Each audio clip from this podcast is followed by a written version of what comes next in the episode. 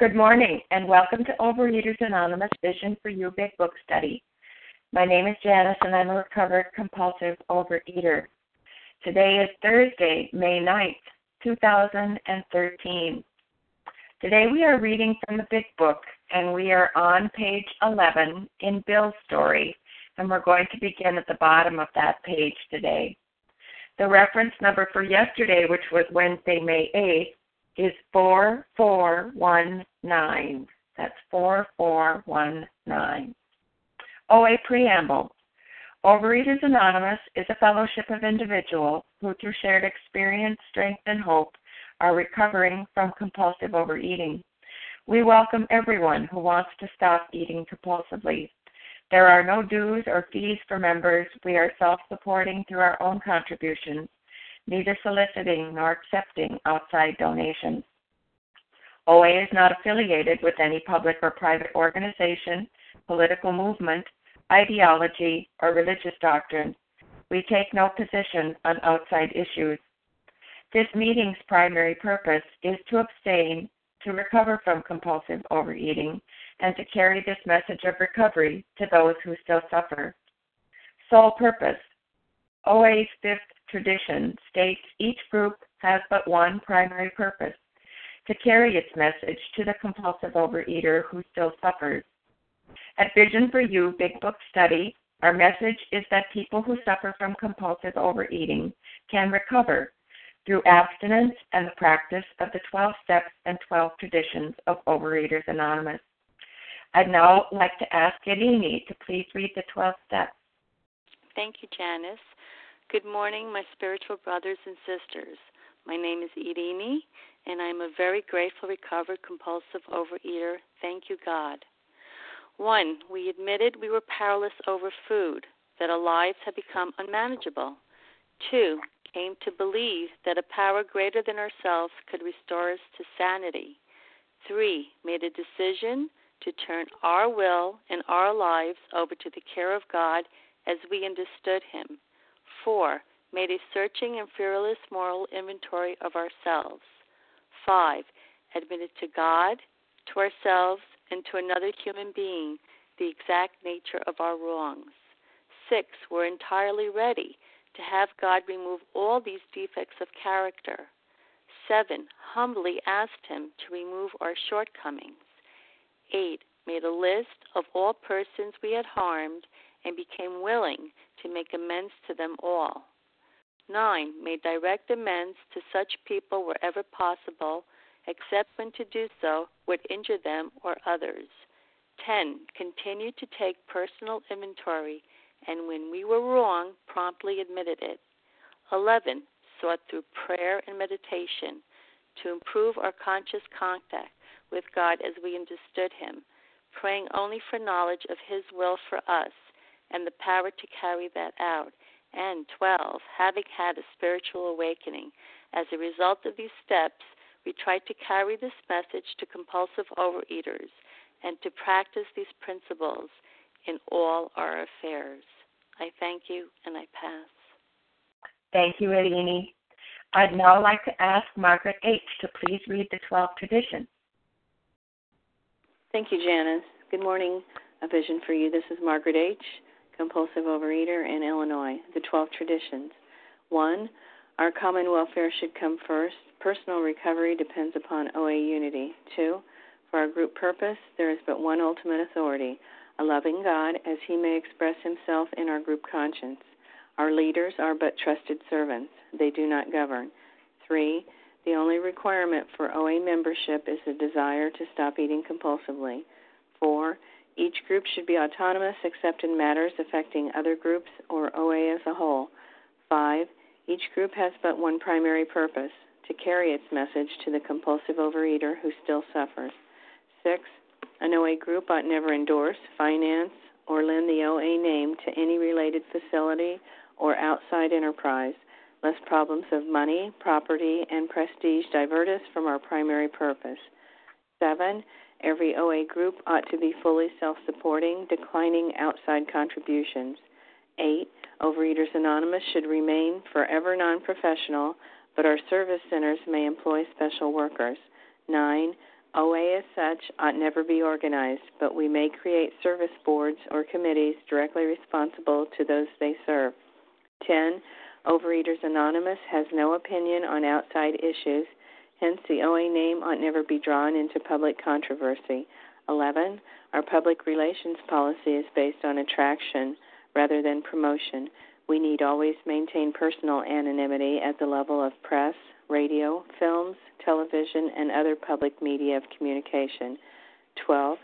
Anonymity is a spiritual foundation of all these traditions, ever reminding us to place principles before personalities. Thank you, Margaret. How our meeting works.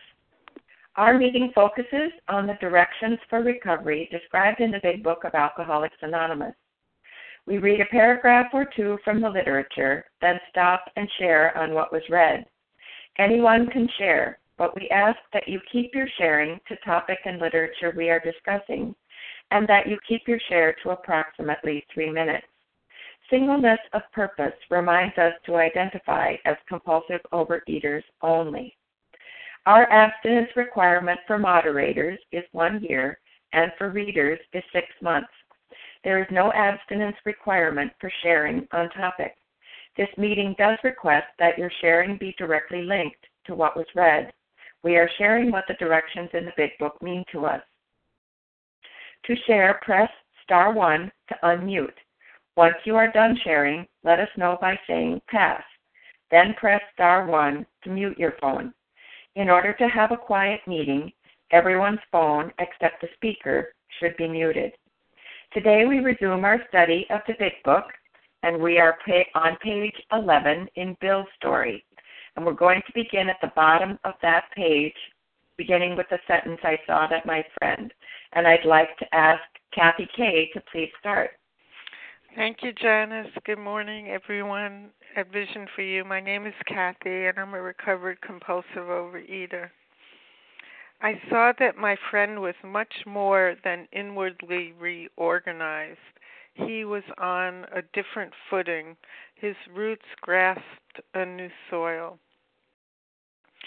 Um, these few sentences are really uh, powerful to me because they represent um, how our own personal transformations can help another compulsive overeater. It was at this moment that Bill uh, was admitting that something indeed dramatic had happened in his friend Ebby, um, and it was uh, so dramatic that uh, it was not just um, a change in thinking. It was not just um, having found God. It was um, had something to do with a higher power that had him in a very new frame of mind and um as they say on a new footing and the word roots roots roots grasped a new soil meant this was not a temporary change this was something quite fundamental um after hearing Ebby talk and witnessing Ebby's demeanor he knew that something dramatic had transpired. Um, and I think this marks the turning point um, of Bill's becoming more open and more willing. Um, uh, whereas we had been reading in the first part of his story about all of his reluctance and doubt uh, about the existence of God, now we see him becoming much more open. And you know i certainly have experienced this in my own life. I i struggled for a good 15 years uh, resisting the idea of a higher power working in my life. And uh, when i read this i feel such gratitude for the people in these rooms um, that uh, shared their stories with such heartfelt words um, so that I could begin to let go of my doubt and begin to become willing. And I pass. Thank you, Kathy. Would anyone else like to comment on this on these sentences, this paragraph? This is Kim. Go ahead, Kim. Good morning, Janice. My name is um. Good morning, my fellows. My name is Kim G, and I'm a recovered compulsive overeater from South Jersey. His roots grasp new soil. So here we are again with Bill and Ebby, and Ebby was a drunk just like Bill. Ebby would get periods of sobriety, and then he would pick up, and it would get worse and worse. Because if you are a compulsive overeater, it always gets worse. It never gets better. But here he's before Bill, and he is recovered. He has a he is beyond being sober. He has been transformed. His roots have grasped a new soil. And when I see that, I think of I'm from New Jersey, so Hurricane Sandy hit us real hard. And what happened was there was so much rain and so much of the storm that when you went outside, there were trees that were 80 and 100 years old that were just pulled over. Their roots were simply pulled up, and the trees were over there. The, the soil was so saturated. It wasn't that the trees broke, the trees actually were pulled up from its foundation, and you saw the roots because it had nothing to grasp with. And that's what my life was like before OA. You know, what did my roots grasp? Well, if I have enough money, I'm going to be okay. If only I had different parents. You know, if Carol and Mike Brady had raised me, I would be okay. You know, if I only could get to a size six, I would be okay. If I really found Prince Charming, I would be okay. I was my roots were trying to grasp these soils which were made of man. And I was beyond human aid. So I had to find something deeper, something more substantial. My roots had to grasp a different soil. And on page 27, it talks about what that transformation is. It says ideas, emotions, and attitudes, which were once the guiding forces of the lives of these men, were suddenly cast to one side, and a completely new set of conceptions and motives began to dominate them. So those old ideas, those old emotions of if I had enough money, if I had different parents, if I could find the right guy, if I could get the right food plan, that was not going to hold me anymore. And even in OA, we often talk about OA watering down the program. Watering down the program of, well, I will give up all my binge foods, and I'll do steps one, two, and three, but four through nine is a little drastic. You know, and I'll take it as sponsor, but I'm going to tell my sponsor what to do. I just want a dear Abby that I can complain and I can kvetch to. But that is why when you water that down, just the way those trees in Hurricane Sandy got so saturated, you're going to be pulled over. So he's seeing in here in Ebby that his roots have grasped new soil. And that is God. And how can I get those roots to be a firm foundation in the in the ground so I won't be pulled over by a storm? Is I get through these steps. I get through these steps, I take those action steps, I clear away the wreckage of my past so that those roots can truly grasp into my higher power and I can be on a different footing. And with that, I pass. Thank you, Kim. Well, this is Janice, and I am a recovered compulsive overeater. Thank you, God. You know this this is indeed, I believe, a tipping point here. And why is that true? What is happening here to Bill? And why is it important to me? You know, those are the questions that I had to ask myself. What is it that was happening to Bill W. right here? And what does it mean to me? Well, in that paragraph just previous to it, Bill was sitting there looking at his friend across the table, saying, Here was something at work in a human heart which had done the impossible which had done the impossible. And I don't know about you and your disease of compulsive overeating, if that's what you have. I know it's what I have. That disease of compulsive overeating that had an allergy of the body and an obsession of the mind. And the obsession of the mind was the greater aspect of the disease. Because it was in that obsession of the mind that I was stuck in my old ideas and my old attitudes and they washed over everything in my life those old ideas, those old attitudes. And it was true for Bill here. He was thinking about all of the ways in which he had viewed religion, all of the ways in which he had viewed people and their hypocrisy he felt and how he had been influenced by his people, by his grandfather, by his family growing up, by watching what other people did. All of those things had influenced his old ideas and his old attitudes. But here was someone who had suffered like he had suffered, who was willing to come here and tell him about what had happened, what had happened to him. And had that power originated in Ebby? No, it had not. And Ebby was telling him clearly what had happened to him, what it used to be like, what happened to him, and what it's like now.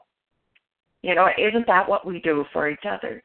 You know, we share that experience, strength, and hope, just like Ebby was sharing with Bill. You know, because Bill says, never mind the musty past, here's that a miracle. Here's that a miracle. Well, Bill finally was beginning to see that miracle. And it was a shift in his perception. You know, that's what I believe the miracle is. That's what the miracle was for me. A shift in my perception helped me to see it differently.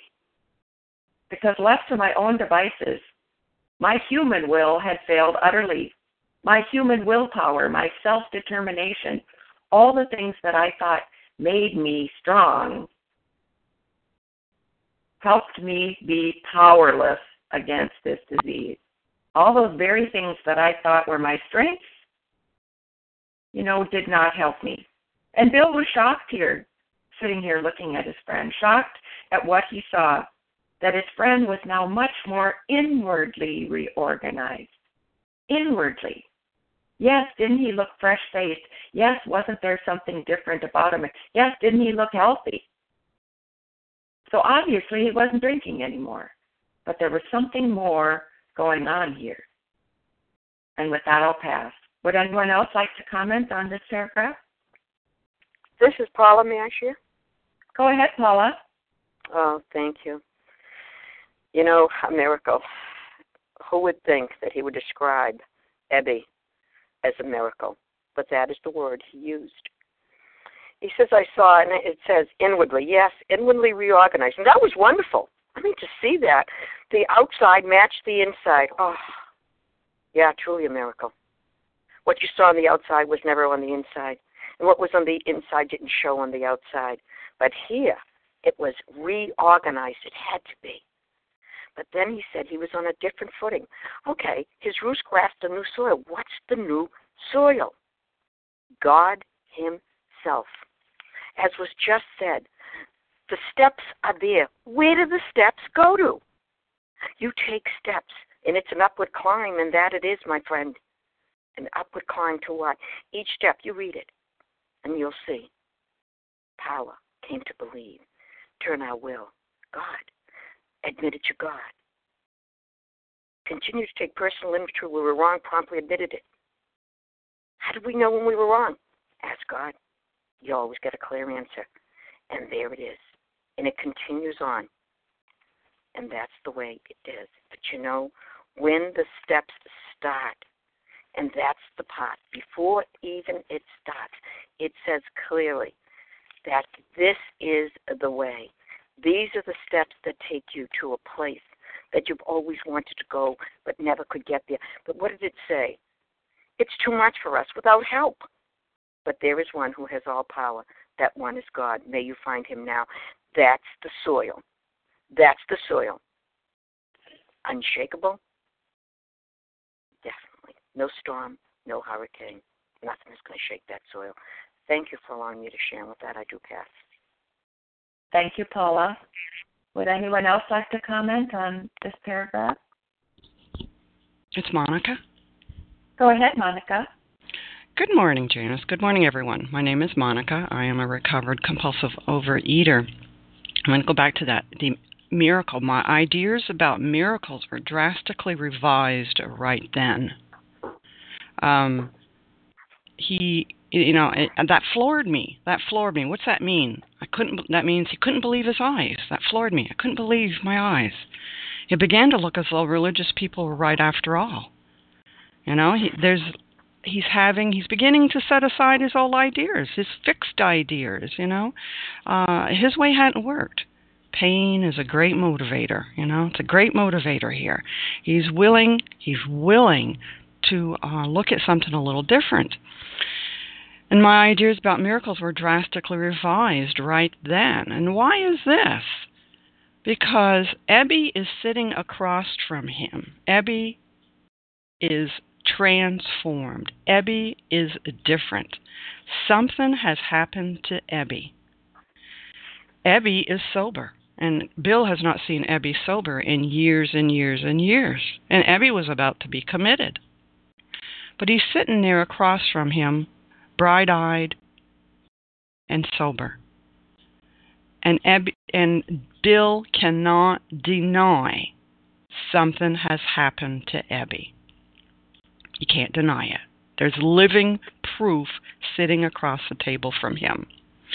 So his ideas about miracles were drastically revised back then. You know, he's letting that little light come in. Well, look at Ebby here. Something has happened to Ebby. Living proof here. And Ebby is telling me he's got religion, and this is what has happened to him because of it. Here's living proof. I can't deny it and that's a big a big thing for him you know? His eyes are opening. He's now he's you know in step two here is coming coming about. Came to believe that a power greater than ourselves can restore us to sanity. And he knows ebby didn't have any power just like he doesn't have any power. And ebby says there is a power and it's greater than us and it's called god. And with that i pass. Thank you monica would anyone else like to comment before we move on? It's Leah.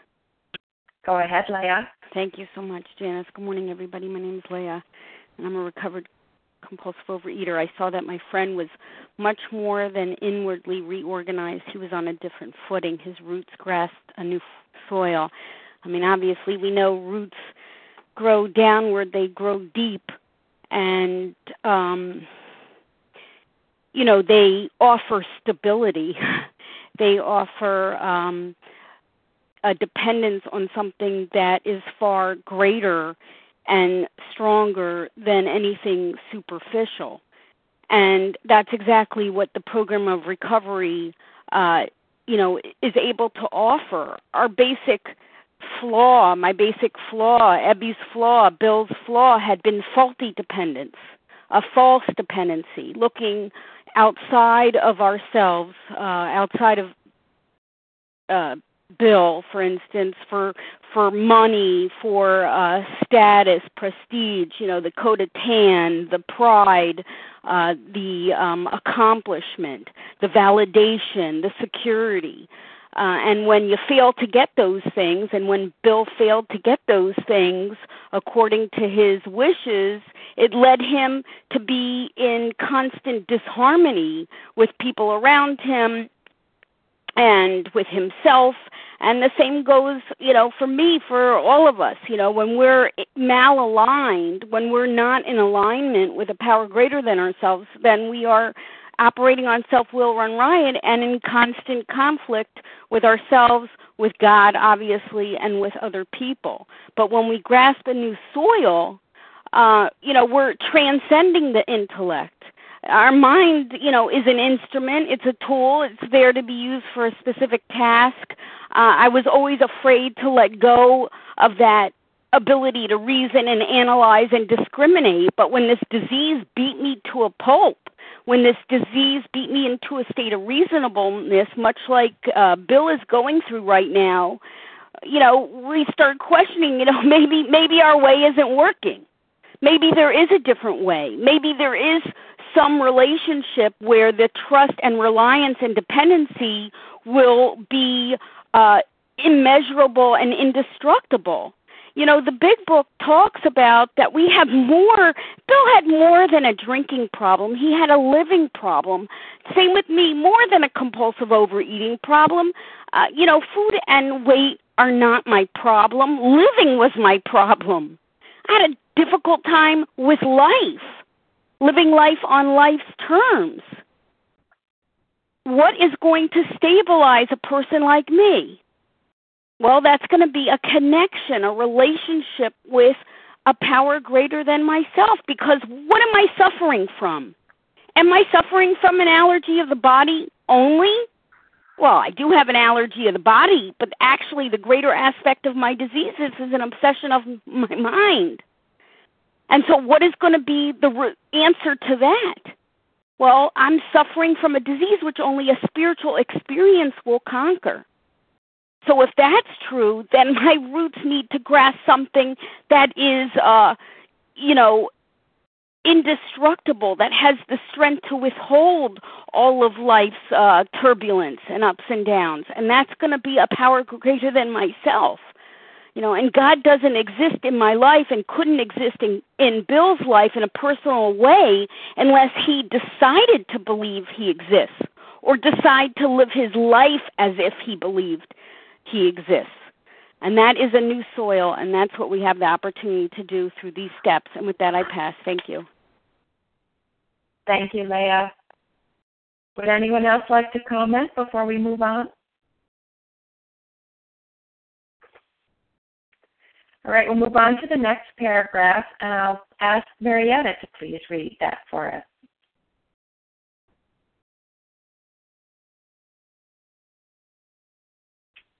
Hi, it's Marietta recovered. Despite the living example of my friend, there remained in me a vestige of a, my old prejudice. The the word God still aroused a certain empathy. When the thought was expressed that there might be a God personal to me, this feeling was intensified. I didn't like the idea. I could go for such conception as a creative intelligence, universal mind of, or spirit of nature, but I resisted the thought of the czar of the heavens. However loving his his sway might be, I have since talked with scores of men who felt the same way. My friend suggested that then, that excuse me, my friend suggested what then seemed a novel idea. He said, Why didn't you choose your own conception of God? Do you want me to read further or do you want me to stop there? No, you can stop there. Thank you, Marietta. And uh, I know for myself, you know, uh, that was such a novel idea, and it was my choosing God of my understanding, and it helped me to move forward in this program of recovery. And with that, I'll pass. Thank you, Marietta. Would anyone like to comment on that next paragraph? This is Carolyn. Go ahead, Carolyn. Hi, I'm Carolyn, a recovered compulsive overeater from Massachusetts. I had to recreate my whole conception of God. That was truly my dilemma. The God of my understanding wasn't working for me, and I couldn't figure that out. And I was sitting in a meeting, and I, the tears were flowing down my face, and I looked up and I said, God, what's wrong with me? Why can't I figure this out? Who are you to me? Why can't I feel you? Why don't I know you're there? And all of a sudden it hit me like a ton of bricks. God was answering me. He said, you don't trust me enough. You don't trust me. That's what your problem is. And the only way you're going to trust me is to get a conception in your head that'll work for you. Not somebody else's idea on what God should be, but your idea on what I should be for you. So I did that. And once I did that, the floodgates opened and the beauty of recovery kicked in and was brought right into my lap. And God was telling me, here's your option. You can either choose to live with me or you can go out there and die. Pick one. For me, it was a no brainer. I wanted to live. I wanted to be a part of life, and I wanted God in it. And with that, I pass. Thank Sylvia. you, Carolyn. Go ahead, Sylvia. Sylvia. This is Sylvia, recovered compulsive eater in New York, and um, this is also good to bring Bill's story alive in this way for me. And what I loved about this is that when I came into program, I didn't have any spiritual background or religious background. I was a clean slate, and I came in desperate, and not desperate to lose weight, but desperate because I knew something was the matter with me. I had no idea what, other than I couldn't stop eating. That was that was it. And so when they came, when they started to talk about God from my first meeting, I was desperate enough to say, okay, if that's what I have to do, I'll do that too. But I didn't know how to do it. And so for me, I could start with that from the first, just from the first meeting, that I was not God. And that was such a relief to me to know that I was not, because I guess I thought that I was in charge of everything, not just my own life, but my children's life and my relatives' lives and my coworkers' lives, and not, you know, I was supposed to fix everything. So when I realized that I was not the higher power, and I didn't create the tides, and I didn't create, you know, the sunrise and the sunset and the spring, and and just looked around, I could look around at so much that I was not in charge of. I could just take the next step and say, okay, then I'm not in charge and then um, I heard someone in a meeting talk about it was on uh, page 55, and we and they said we saw finally saw that faith in some kind of God was part of our makeup, just as much as the feeling we have for friend. Sometimes we had to search fearlessly, but He was there. He was as much a fact as we were. We found the great reality deep down within us. In the last analysis, it is only there that he may be found. It was so with us. And that so fit for me because I couldn't see looking up to the skies to talk to you know i saw a lot of people and you have to get down on your knees and and that none of that ever felt right to me but when i could read in the big book that god was within me and for me i realized it was in my heart and soul that's where i had to talk that that's how I could find recovery and that's how I could find God. And it was a wonderful blessing for me. And with that, I pass. Thank you for letting me share. Thank you, Sylvia. Would anyone else like to comment on this paragraph? Monica. Go ahead, Monica. Thank you, Janice. Despite the Despite the living example of my friend, there remained in me the vestiges, the traces, the impressions of my own, my old prejudice, you know, my bias, my old ideas, a little fear under there. The word God still aroused a certain antipathy, a strong feeling of dislike, hostility. And when the thought was expressed that there might be a God personal in me, this was intensified. I didn't like it. I didn't like the idea. And then the last sentence I have since talked with scores of men who felt the same way. So his thinking is beginning to change a little bit, but still, boy, that God idea just makes the hair raise up on his neck, you know?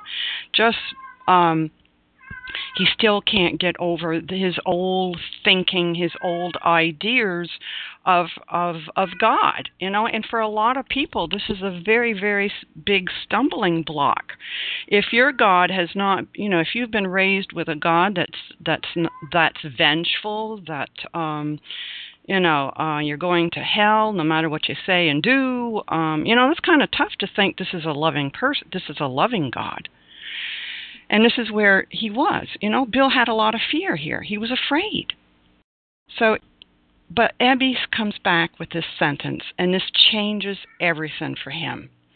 My friend suggested what seemed a novel idea, a new idea. He said, Why don't you choose your own conception of God?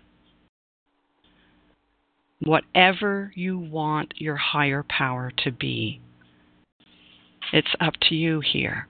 So you can change the old ideas, come up with something that it's that fits you. Like the lady before that said, you know, she found yes in her heart, her heart and soul. Um, something that you can live with.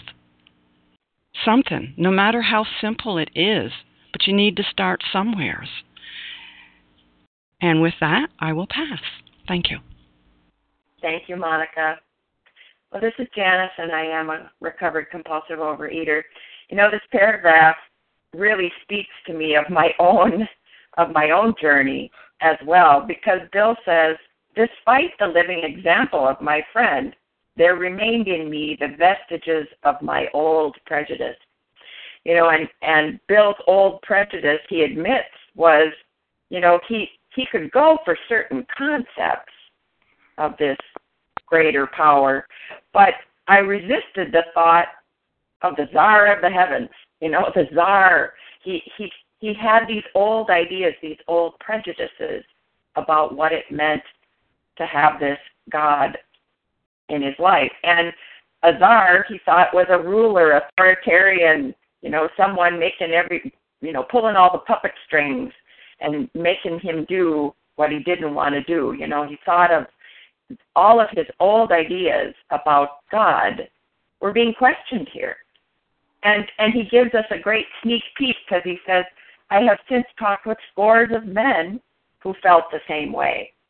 You know, so he's given us a little bit of hope in there that maybe he wasn't the only one who had this difficulty, who had been living in this isolation, who had been living in this deep depression, who had been living by his wits and his will alone, and it wasn't working. But he couldn't he couldn't entertain much the idea of a God that he'd heard about from everybody else. You know, he couldn't think past his own prejudices here, despite the fact that Ebby sat before him, obviously a changed man. Obviously a changed man. But what did that mean to Bill? It meant he had to look deep inside himself, in his own human heart, to see what was going to be unfolding for him. Couldn't be couldn't be just like everybody else. You know, we are such individualists, we are such strong willed people. And yet it would be personal to him just like it was personal to Ebby. And with that, I'll pass. Would anyone else like to comment on this paragraph? This is Kim. Go ahead, Kim. Good morning again, Janice. Good morning again, everyone. The word God still aroused a certain antipathy. Antipathy. You know, like uh, Monica's definition, the one I saw was deep seated feeling of dislike and aversion. Well, that just about sums up my relationship with God. That definitely summed up my relationship with God. Those were my old prejudices. So, how can I come to believe? I have to acknowledge what those old prejudices are.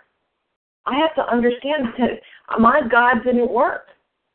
You know, I, I basically had a God that was like Santa Claus.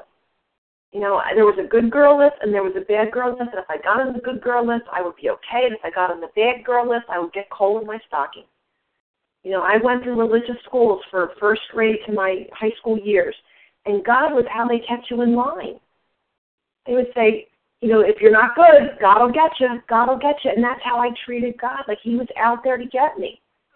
You know, and then there were other times I treated Him like an errand boy. Okay, God, if you're out there, I'm, I want that football player to ask me to the prom. And if he doesn't ask me to prom and you're not out there, go out and do that. I don't have time. I'm going to handle this stuff. You go out and do that. So I was acting like God and he was the errand boy. So what were those prejudices? We have to look at that. You know, I remember I in school we would go to church and I would look up at the altar with a cross and I would sit there and I would tremble and I'd think, oh my God, if that's what he did to his son, what is he going to do to me? What is he going to do to me? That my fears were accelerated because that didn't work. So I had to look at that. I had to look at that and and and say, if this is not working for me, despite the living example of my friends, despite the living example of 200 people on this line that are seeking a God, despite the recovered people we hear on there, my own prejudices keep me bound. Keep me bound. So I have to look at the what are those prejudices? What is my resistance to finding a higher power? Because that resistance is what's going to keep me from becoming recovered. That resistance is going to keep me from coming to make that decision. Because why in the heck would I make a decision to turn my life and my will over to a higher power that I believe is out to get me? That I believe is waiting for me to screw up so it can damn me to hell. That is why these steps are so important. I am at the point now where I have come to that conclusion. I am screwed and I have this disease and there's nothing I can do about it. My human aid has failed me utterly. And I'm coming to believe that there is a power out there. And by doing that, I can then make that decision, which will be followed by the action steps, which will give me that spiritual awakening, which will allow me to have a conscious contact with a higher power. And that is the order it goes in, because otherwise we're not going to be willing. So we have to look at that. The word God still aroused antipathy. I had to look at those old prejudices in order to have step two be possible. And with that, I pass. Thank you, Kim. Hi, this is Dana. Go ahead. Hi, everyone. This is Dana, recovered compulsive eater, bulimic. I really love this part of the book, and I, I love every part of the book, but I was thinking as Kim was speaking, actually, about how when I was, many years ago, when I was brand new in the program, I went to a AA meeting, and this woman at the podium, she said, if you have a problem with God, you have a problem. And um, I did actually have a problem with God when I first came in because I didn't really have any, Well, I didn't grow up with God as, you know, really involved in our family, except, you know, if you did this, you might get struck down, and if you promise God this, maybe He'll. I think when my my mother was afraid she had cancer, and she said, "Okay, I'll quit smoking if I come out okay," and she came out okay, and she never had another cigarette. She's an amazing woman, my mother.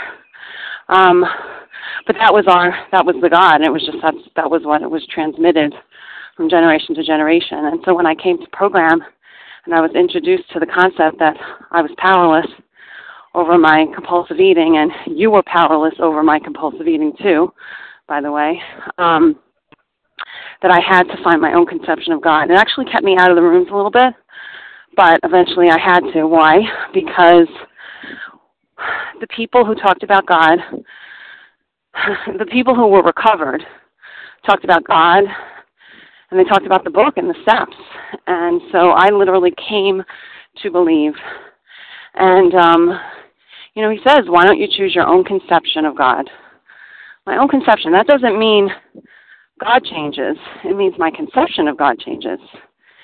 And my conception of God has changed over the years. And it has had to get bigger and bigger. You know, just like I've used the analogy, just like I have to upgrade my phone. Something's, I don't know if you guys can hear that. Um, my phone is saying something. um, just like I've had to upgrade my phone and, um, you know, the wireless connection in our home, you know, as as our needs have gotten bigger and as technology has, you know, improved, um, my conception of God has had to be upgraded because I have grown and um, and you know, as my as my as I grow, the disease also, you know, um, does not stop. Right? It is. It just lies dormant. I maintain. You know, I I have a saying. You know, we get you off the roller coaster, but we put you on the merry-go-round. You know, the merry-go-round of steps 10, 11, and 12, where I get to really develop that conception.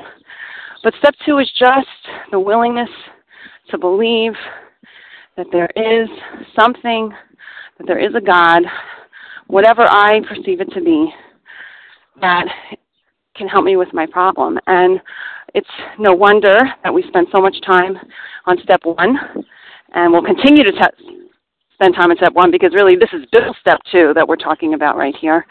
Um, but we're learning from him, I am. Um, we have to spend step one because if I don't think I'm powerless and I don't believe you're powerless, if I don't understand that I, that no human power, that means me and that means you. So guess what, sponsor? You can't keep me abstinent either. Um, guess what, food plan? You can't keep me abstinent either. Has to come from a power greater than myself with my willingness and open mindedness, like we're speaking about here. Bill was you know, he was rattling and struggling and wrestling with these ideas, but his mind was becoming open because he was willing to entertain the possibility. And um, for that, I'm grateful. I'm grateful that we don't have to believe before we get here. And I'm so grateful that this is a spiritual program. It has revolutionized my life. And it is revolutionizing, revolutionizing my life again um, as a result of the steps. Thanks. Hi, this Thank is you Sheila very Van Go ahead, Sheila. Hi, good morning. This is Sheila from New York. I wanted to make comment about why don't you choose your own conception of a God? I was raised in an environment that God was a punishing God, and that even though the cards that you were dealt, you accept the cards that you were dealt. And when things, bad things happen, I figured, you know, God's not looking at me, or what did I do for God to punish me? I was really angry in another program when I started doing the steps in that program, and it took me a while to develop a relationship where I actually kind of put my concept my concept of God to the side. And I noticed that someone in the room told me, Well the rooms can't be your higher power, sponsor can't be your higher power, but find something else and for a little while not that I wasn't for a little while, I noticed that I would um meditate, looking at trees. I liked looking at I loved going to the beach. The beach is very clear for me. I would go to the beach and and I would kind of sit and meditate and watch the water, and I would have conversations just out loud. And after a while, I realized that I was talking to these things and meditating around these things that God created. But the God that I came up with was a punishing God, and if you dare complain, you think this is bad, what's going to happen now? I mean, this is the environment that I came up in. You know, be grateful for what you have because people have it worse. And then I would hear about the starving children in Africa, and then you would shut up. But at the same time, there were times when you thought God just wasn't going to be able to do this. It took a while for me to say, okay, the God that I grew up with is not the God that I need today. You know, I, someone mentioned you change your concept of God as you grow up. So my childhood God was a punishing God. Was always fing- wagging a finger and you be a good girl. You have a price to pay, and don't complain. Because if you complain, I'll give you something to complain about. So it took me a while to change that, you know, and it's just the same as the issues around the food. Um, I'm hearing today, and I heard something that really struck me. It's like, do I trust God enough?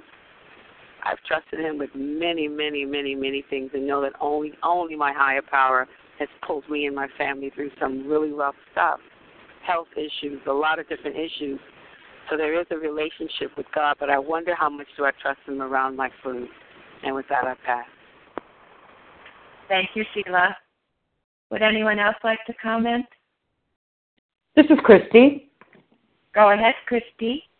Hi, good morning, Janice. Good morning, A Vision for You. This is Christy, and I'm a recovered compulsive overeater. And you know, this this um, this particular sentence in the middle of that paragraph, I didn't like the idea. You could pretty much put that at the end of every, you know, every suggestion in this uh, big book for someone like me. You know, just to give you a little bit of a you know, a view into the inner workings of Christy's dark mind. Um, you know, I mean, it's it's so ironic to me that this is uh, this is the part of the book, the book that this is the part of the program of recovery that's giving me some latitude. You know, this is the part of the program that's giving me a, a great big hoop to jump through. You know, it says that you need to jump through it, but it's a wide hoop. You know, no pun intended. I needed a wide hoop at 340 pounds, but but I also, um, you know, am given, you know, the concept that I get to come up with my own, my own conception of God. You know, my own concept of a power greater than myself. I, uh, you know, I, I had no problem coming up with my own concept of how to work the steps, and I had no problem coming up with my own concept of, um, you know what I should be eating and what I shouldn't be eating. So my the concept of my food plan, the concept of how I work my steps, the concept of how I live my life. It doesn't say that in the big book. It doesn't say that anywhere in here. You know, if you want what we have, do what we do. Um, but this part right here says, you know, Christy, you know, take a look at your record. Take a look at, um, you know, how you're living your life. You know, I walked into OA at 340 pounds and I lost 140 and I gained 100 of it back. doing things my way. You know, my concept of of my food plan. You know, what should I be eating? I, I changed my mind every single day with what I should be eating and what my food plan should be. And I picked and chose the steps.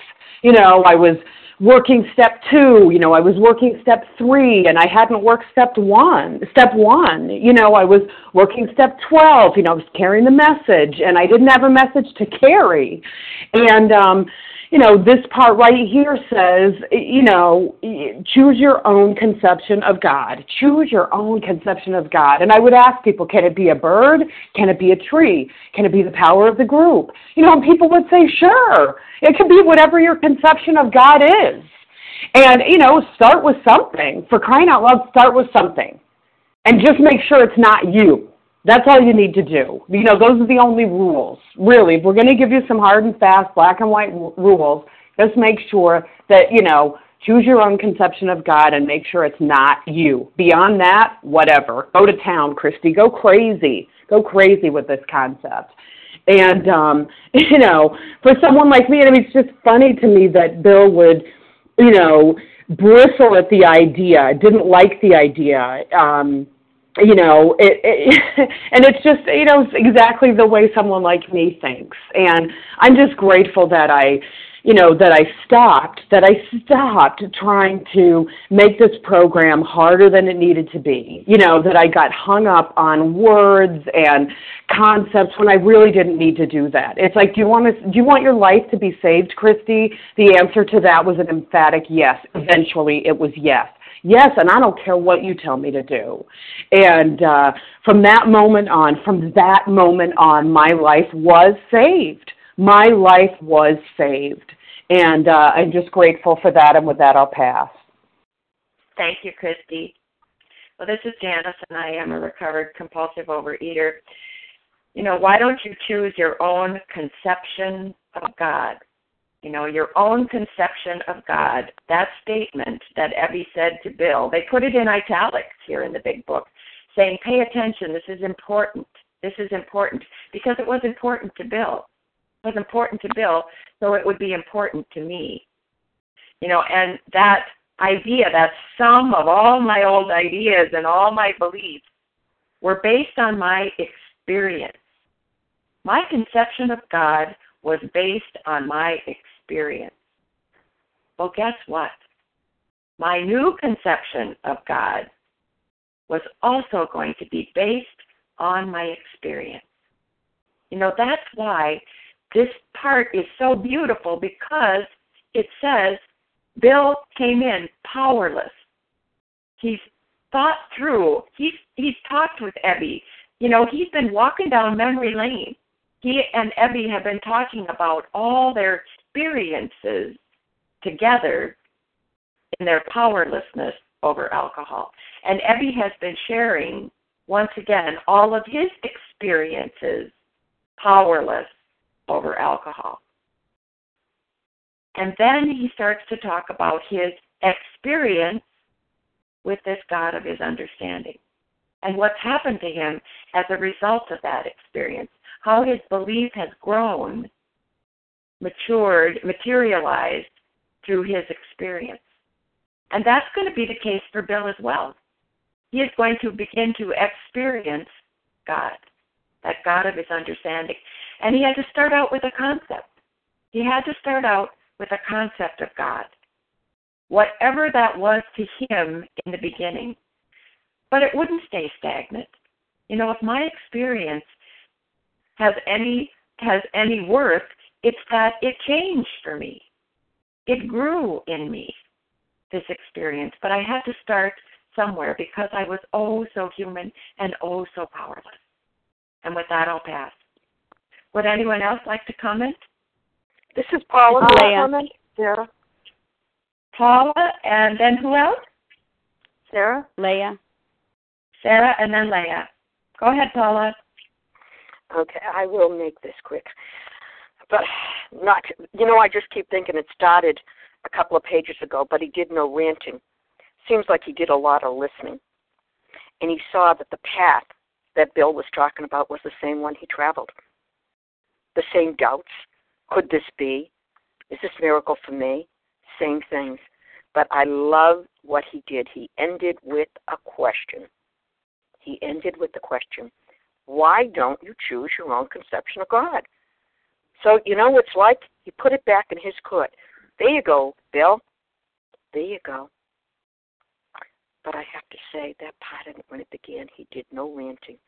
He did a lot of heavy duty listening. Thank you for allowing me to share, and with that, I do pass. Thank you, Paula. Go ahead, Sarah. Um, yes, um, Bill was resistant um, here um, to. Um, he wanted. He said, "Okay, I didn't like the idea. I could go for such conceptions as a creative intelligence, universal mind, or spiritual nature. He could go for that, but he resisted the thought of the Tsar of the heavens. Uh, he resisted this, how loving, however loving his sway may be. But when his friend Ebby suggested, his friend, bright-eyed, recovered Ebby says, suggested to him, "Why don't you choose your own conception of God?" He says him, "Why don't you choose your own conception of God?" Then Bill sees hope at the end of the tunnel.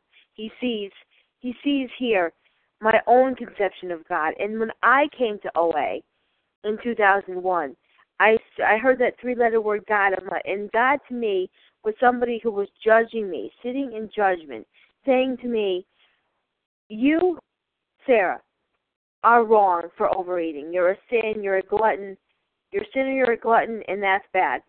And I had to choose my own conception of God, as Bill did. And my own conception of God now is a loving God, a God who doesn't judge me and picks me up when I fall down. And I have faith in that God now. I pray to that God now in my morning and evening meditations. I say, Speak to me, Lord, for I am listening.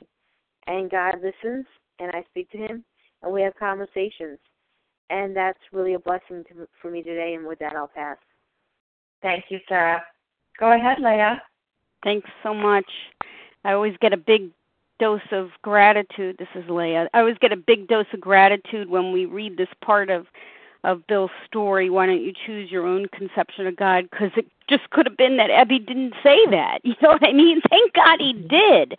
And you know, because of that, those words were uttered from his lips. You know, we we get together every morning. I mean, uh, you know that that allowed Bill to jump through the hoop, and that's the spirit of accommodation that this 12-step program has meaning that it is a power greater than yourself of your own understanding. You know, it can't be you and it has to be greater than you.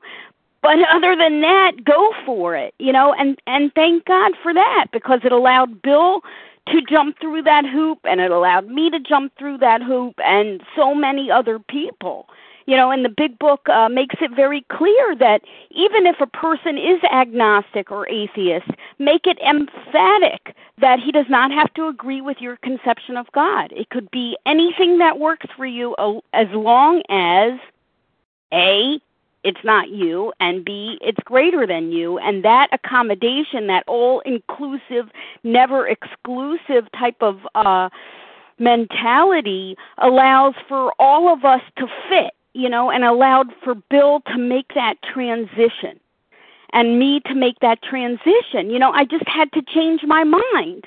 You know, I remember having this conversation with someone who was recovered.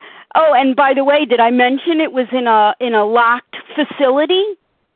You know, and I and I was trying to grasp, you know, intellectually what this was going to be all about and the recovered, you know, fellow just insisted, hey, it does not matter. You're the one standing with a wristband around your wrist. Take whatever you can get because your best thinking has got you here. And I was pummeled enough that I would push a penny to China with my nose if I had to. I was raised in a very cerebral, intellectual environment, and I was I was killing myself with my fist and a couple cellophane bags and bakery boxes. And you know what? Thank God. You know, against all odds, Bill was supposed to self destruct, and that is the same for me as well. But God comes in through the wound. And a life based on the belief that God exists is far superior to life without that foundation because I was able to see recovered people who were free And I wanted that freedom. And so my problem was not one of proving that God was in my life or that there was a God. My problem was, Leah, can you act as if it's true? And stop acting as if it's not true and see what the results are. And see what the results are. And of course, Bill's story is a clear example of those results. And with that, I pass. Thank you. Thank you, Leah. Well, our time is up for today, and I'd like to thank everyone who shared at the meeting this morning, especially Lainey and Margaret, Kathy Kay, Marietta, Esther and Penny for being on board with me. I'd now we thank you to everyone. We will now close with the reading from the Big Book on page 164, followed by the Serenity Prayer. And Esther, would you read that, please? Sure. My name is Esther. I'm a compulsive overeater in Canada. Our book is meant to be suggestive only. We realize we know only a little. God will constantly disclose more to you and to us. Ask Him in your morning meditation what you can do each day for the man who is still sick. The answers will come if your own house is in order, but obviously you cannot transmit something you haven't got. See to it that your relationship with Him is right, and great events will come to pass for you and countless others. This is the great fact for us. Abandon yourself to God as you understand God Admit your faults to Him and to your fellows. Clear away the wreckage of your past. Give freely of what you find and join us. We shall be with you in the fellowship of the Spirit, and you will surely meet some of us as you trudge the road of happy destiny. May God bless you and keep you until then.